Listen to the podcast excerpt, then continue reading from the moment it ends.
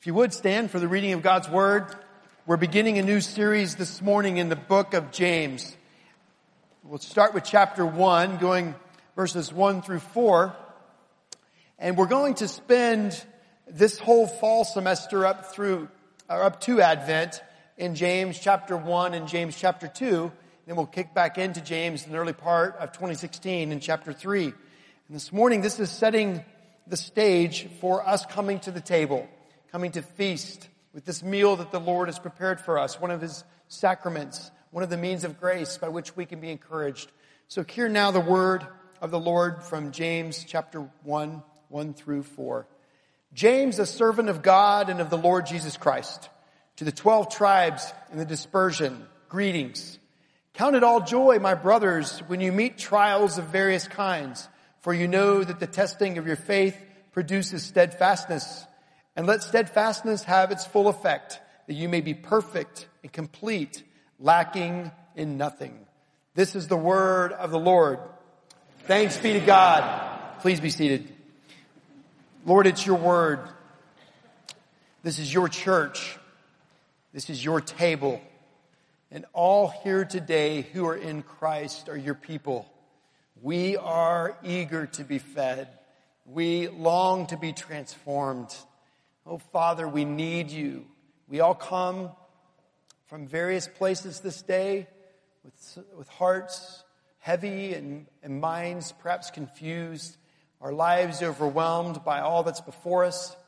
And oh Lord, we pray that you would enter in, intervene, transform, illuminate. Holy Spirit, show us things we've never seen before. Make us different. And as we come to the table as believers to eat, Oh Lord, as you've taught us, use these elements to transform our lives, reminding us of who you are. For your glory's sake, we pray. By your grace, in Jesus' name, amen. I want you to identify just quietly right now in your heart and mind what trial you're going through. What is it? There's probably more than one, maybe many. What's going on in your heart and mind that is tempting you not to believe? In everything that God has taught us and everything that God has promised. What is it? Is it your marriage? Is it another relationship? Is it your status of being single? Is it your heart heavy because of a, a relationship at work? Is it your children and just how they're being treated at school or how they're treating you or each other at home? Is it a doctor's appointment that you have this week and the doctor's office said, We want you to come in and you need to bring somebody with you. What trial are you under right now? Are you under a trial where you don't think you have any trials? Are you living in denial that your life has bumped into a wall and that wall is thick and high and dense? And you're tempted to climb over it or go around it or dig under it or run away from it or just deny that it's there. What trial are you in? Now think about this. Everyone in here right now has a trial. They're either going through one, coming out of one, or moving towards one. This is the reality of life this side of heaven. And James starts this letter to these 12 tribes of the dispersions, the scattered people. He brings these words to bear immediately in this very direct letter. Count it all joy or consider it pure joy, my brothers, whenever you face trials of many kinds. So with the trial that you're now facing, are you counting it all joy? This is dangerous because here's where Christians often act very superficial, using Christianese or taking verses out of context. They kind of make them feel better. In fact, sometimes it manifests itself in songs we sing. Like one song that was very popular in the 80s and early 90s, we would sing, Brokenness is what I long for. Brokenness is what I need. I hate that song. I hate it. I mean it. Because it's not true. It's not what I long for. Not when I see what God is capable of doing as it relates to brokenness. Not when I can see what God can do even to his own son to heal brokenness. I like every part of that song except that section. So I just don't sing it. If I was speaking at a youth event and that's the song that they played before I came up to speak, I just didn't know. Brokenness is not what I long for. It is what I need, but I need to make sure as a Christian I'm identified more not by my brokenness, but by the deliverance and victory that I have in Christ Jesus, who is the head of his church. It's important. So Paul is, or James is not saying here, hey, consider it all joy. Your marriage is a disaster. Consider it all joy. Your kids don't talk to you.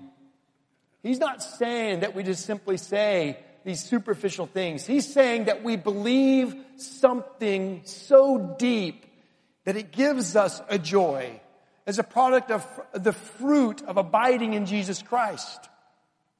I don't walk into a hospital room where a woman is wondering whether or not her husband will leave the hospital and say the first things out of my mouth. Consider it a joy. Your husband may in just about an hour be in the presence of the Lord. Let's praise God.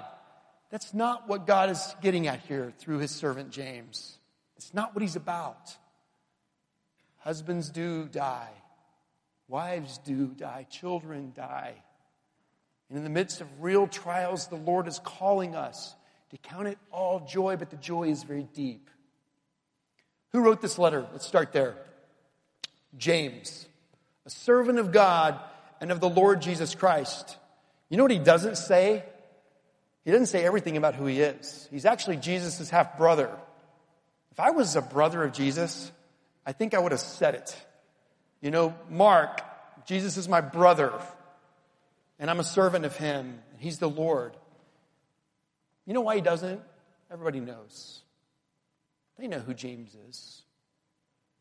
James sees himself primarily not as just a brother of the Lord, but a servant of his brother, who is the Lord of all. James, a servant of God and of the Lord Jesus Christ. And he writes this letter. Now, this is a unique letter. It's not a letter that was written to a specific church like Paul would write to Corinth or Ephesus or Thessalonica or Philippi. This is called a general epistle or a circular epistle. It's a letter that was written to be read by all of those believers who were scattered in many churches. Now, why were they scattered? You know what the ultimate answer is? God scattered them. God used persecution and poverty as, as two primary marks of the, the culture of the church at this time to scatter his people. Why?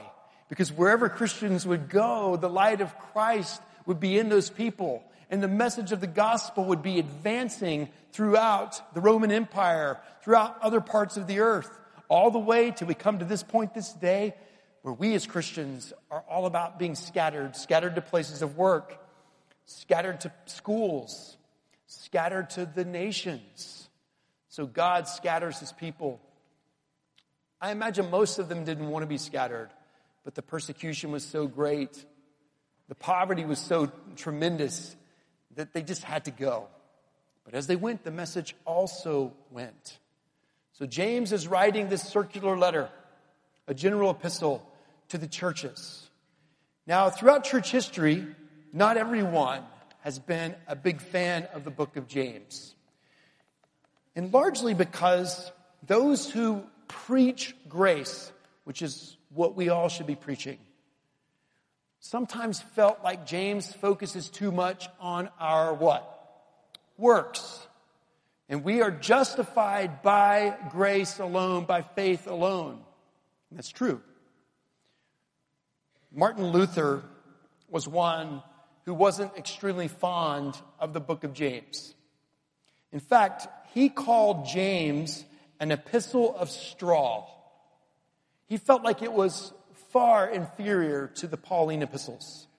He actually included it in his translations, but he did not believe it was the best. In fact, even questioned whether it should have been part of the canon. Why? Because Martin Luther was coming out of such an intense enslavement to works. He was coming out of this real dogmatic sense that if I don't perform and do all these things, I will not be accepted by God. Until, in meditating upon revelation, the Holy Spirit grabbed hold of his heart and suddenly he saw grace. So he was reacting to this book, but he reacted incorrectly. In fact, if you read other parts of Martin Luther's theology, you really see that he didn't disagree with James perhaps as much as he thought. For example, in his commentary on Paul's letter to the Romans, the Roman, the book of Romans, listen to what Luther says at the very beginning in his introduction. This is really amazing. In his preface to Romans, Martin Luther declares that real faith is a living, busy, active, mighty thing. This faith, it is impossible for it not to be doing good works incessantly. It never asks whether good works are to be done. It has done them before the question can be asked and is always doing them. Whoever does not do such works is, this is from Martin Luther, it's amazing. Whoever does not do such works is an unbeliever. Thus, it is impossible to separate works from faith, quite as impossible as to separate heat and light from fire. Well, that's what James is saying. It's exactly what James is saying. This book of James, which is so practical, is essentially demanding by the grace of God and for the glory of God that those churches scattered would believe so deeply, would have so much faith that it had to exit. In other words, it had to exit through their hands and feet, that which in their minds and heart they believed. And by the way, that's what it means to be deep in faith. Sometimes in Christian circles, we tend to think that deep teaching or deep thinking simply means intellectual, very high, bright, big words, things like that. That doesn't mean deep. It can mean deep, but just because it's intelligent and sounds a little bit complicated and hard to understand doesn't mean it's deep. Just because you're a smart Christian doesn't mean you're a deep Christian. It also isn't deep if it's in your mind in an intense way and also connected to your heart, where you are thinking rightly and you're, you're feeling rightly. But if it stops there, it's not as deep as you think. And here's why. Deep truth penetrating into our souls becomes so effectuous that it has to exit. Deep teaching calls people to a place of transformation that's happening inside the person, but visible outside the person. In other words, it exits through our hands and feet. When we understand God's love for us, how He adopted us, how He sent His own Son to die for us, and that just overwhelms our mind with that profound glory. And that goes to our heart where we have that sense of God really loves me and calls me. Here I am, Lord, and you will use me. It's deep in the heart and you feel it. It has to exit. Just singing a song about here I am, Lord, send me, I'll go, but then never going. That means you don't get the song. It means you don't get the word. You see, deep truth penetrating a heart is what happened to Peter. Remember Peter? The one who said, Jesus, I'll die for you. And then said three times, I don't know the man. And then on the shoreline, Jesus said, Peter, do you love me three times? He said, yes, three times. Three times Jesus said, feed my sheep. Deep transformation happened in Peter's life when those religious people who were very smart and had big words, who were like whitewashed tombs, when they told Peter no longer to speak in the name of Jesus, you know what Peter said? Judge for yourselves whether it is right for us to obey God or man, for we cannot help speaking about what we've seen and heard. That's deep. In other words, we can't, we can't be quiet. Do what you want to us, but I can't stop speaking. What? About what, Peter? About high and heavy and intellectual terms and self-righteousness? No about a God who made me, a God that I rejected, a God that then made breakfast for me on the shoreline, a God who asked me, Do I love him? Who said, Then go and feed my sheep, a God that died on the cross for me. That's deep. So, James is a book about works. Works born out of a real faith. And he's very practical. And he begins the practicality right away after he says, This is who I am, this is who I'm writing to. And he says, Count it all joy, my brothers, when you meet trials of various kinds. So now back to the beginning of the sermon. What's your trial? Imagine just going around the room if we had time and I could just say, What's your trial? And David speaks. What's your trial? And Andy speaks. What's your trial? And Elizabeth speaks. All around this room, there are trials of various kinds. There are personal trials that individuals are going through, some struggling to get pregnant, others feeling the effects of what it means to be a mom and the child is rebellious. Trials of those who've just come out of an enormous season of treatment and their scans are clear, and others who have no idea what they're about to see. That's all around us. Those are personal trials. But then there's also corporate trials. The trials that we as a church called PCPC face together. Trials that we as a small expression of the big C church experience. And Paul, like James and like Peter and like Jesus, reveals to us that the trials are going to be real. I imagine the ones that James is speaking to mostly have to do with persecution and poverty. These parents had real children, real children that were probably very hungry, who suddenly said, Why are we leaving? And they're being scattered. It was a real time and real events. So in those real events, and those real times, James says, count it all joy. Let's talk about trials for a minute. You've identified a hope in your heart and mind, those which you're experiencing now or have experienced. I hope you're not thinking too much about the ones you might be experiencing. Don't go to the future. You don't need to right now. Just be present. I want to say two things about trials. First is this. Trials threaten our very lives. The word trial really means test. And these tests actually threaten our very lives. They can threaten our, our, our, lives physically, emotionally, relationally. But I just want you to hear this. They do threaten our lives. First, when a trial comes or a test comes, it threatens our life in the moment as we know it. When a woman discovers a lump and she begins to move towards a doctor who's going to tell her what that means, her life is altered. That trial, that test, certainly threatens life as she knows it and as her family knows it. An individual at work is called in for a meeting, not anticipating what the boss is about to say. What comes out of that meeting threatens his life or her life as he knows it discovering something that our children are doing, are looking at, or are thinking threatens our lives as we know it. Wondering who will be the next leader of this country and who will be leading other countries, the persecution they might bring, the foolishness that they might embrace, it threatens our lives as we know it. But trials also threaten our lives as we want it. What do you want your life to be like? Just start with this afternoon.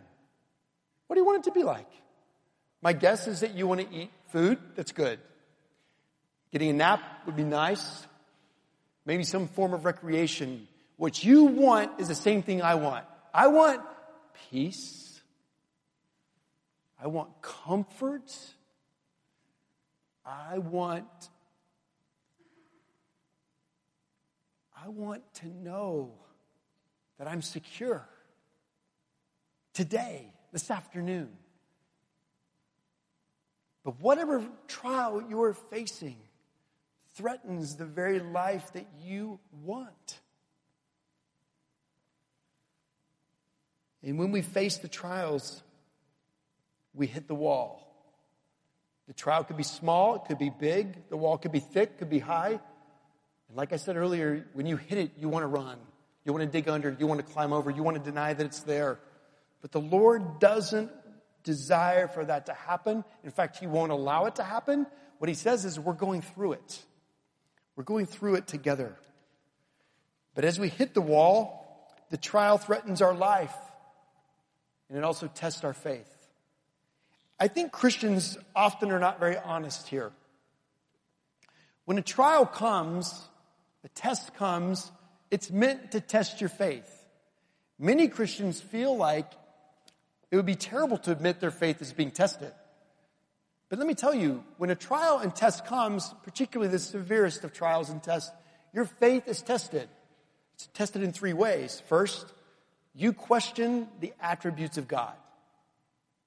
The song Immortal, Invisible, God Only Wise, it tells us who God is and who we are not, and we are not God. God is omnipotent, all powerful. He is omniscient, all knowing. He is omnipresent. He is everywhere present. Do you think Satan is powerful? He is, but he's not omnipotent. Do you think Satan is powerful? He is, but he's not omniscient. Do you think Satan is powerful? He is, but he's not omnipresent. God is. There's nothing God can learn. When we hit a trial and our faith is truly tested, it's easy to question the attributes of God. If we don't question the attributes of God, second thing we question is his character. Maybe you have a hard time admitting that God might not be all powerful, all knowing, but if you're honest, you wonder why this all powerful, all knowing God is letting you go through this trial or letting your loved one experience this trial. So we question his attributes, we question his character. And if we waver in that long enough, there is a moment where we might even begin to question his existence. Where are you, God? And it might begin with the earnest cry, God, where are you? Like the psalmist who cried those cries. But then it might lead towards a complete disbelief belief in the existence of God. It happens. It happens to people that you could never imagine it happening to. People to whom this test takes them to the brink of a crisis of faith. Writing about such experiences, one of my favorite writers from Fort Worth, a gentleman named Ken Gire, who went to Dallas Theological Seminary, he writes beautifully. You might not agree with everything he says, but he writes beautifully. This title, uh, the title of this book is called The North Face of God. He starts in the introduction with this statement. Every time I watch the nightly news, it seems that somewhere in the world, a new river of blood begins to flow.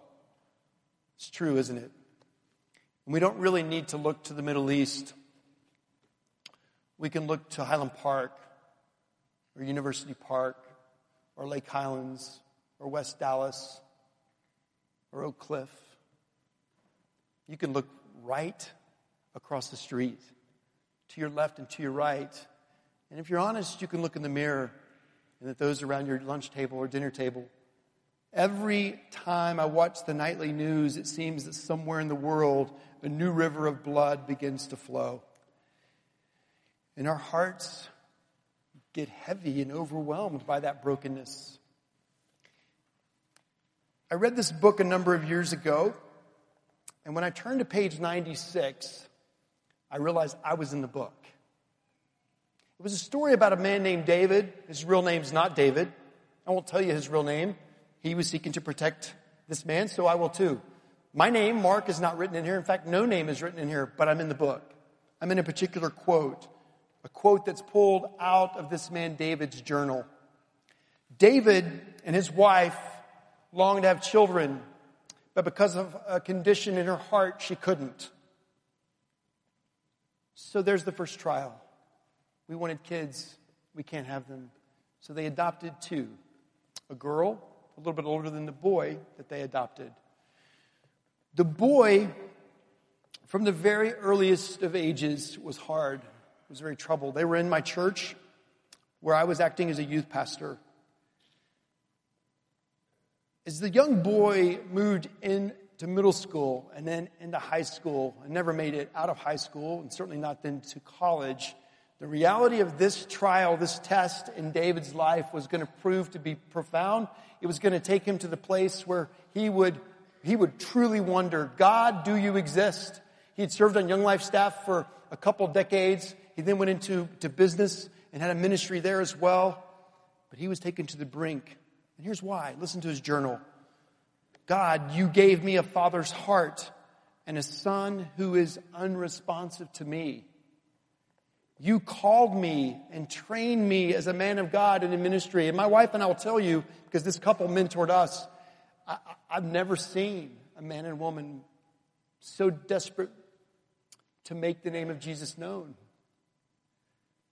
You called me and trained me, but no prayer, scripture, church, friend, pastor, youth director. That's me. That was me. Mark, nobody's been able to reach our son. We've been praying, and maybe you, maybe you would be the one that God would use. No church, no friend, no pastor, no organization, no youth director has touched my son.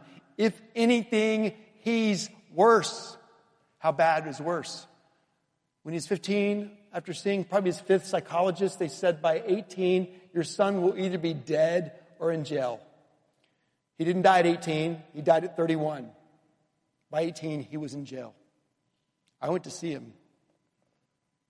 If anything, he's worse. How do I reconcile this with your love and your power? Power, attributes. How can I reconcile this with your character, your love? And he began to move towards do you even exist? And if you do exist, do you exist here? And do you exist in me? He writes on, Your ways seem unfair. Your sentence is too harsh and too long.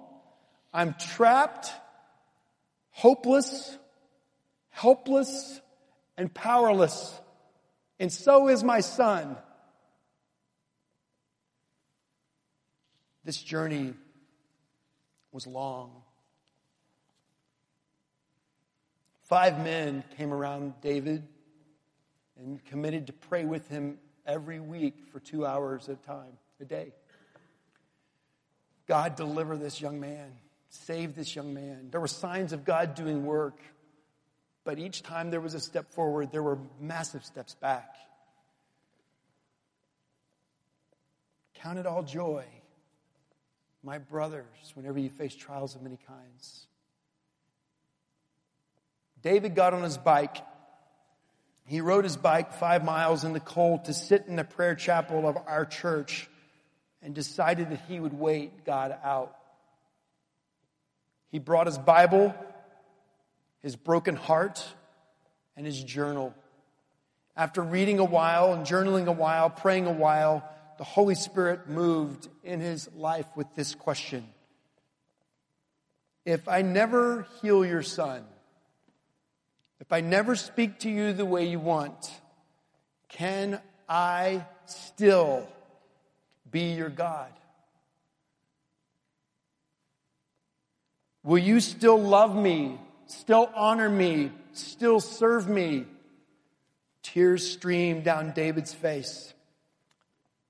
Yes. Even if you never heal my son, even if you never speak the way I wish you would, you will still be my God. You are God. You are God. And yes, I will still love you, still honor you, and still serve you.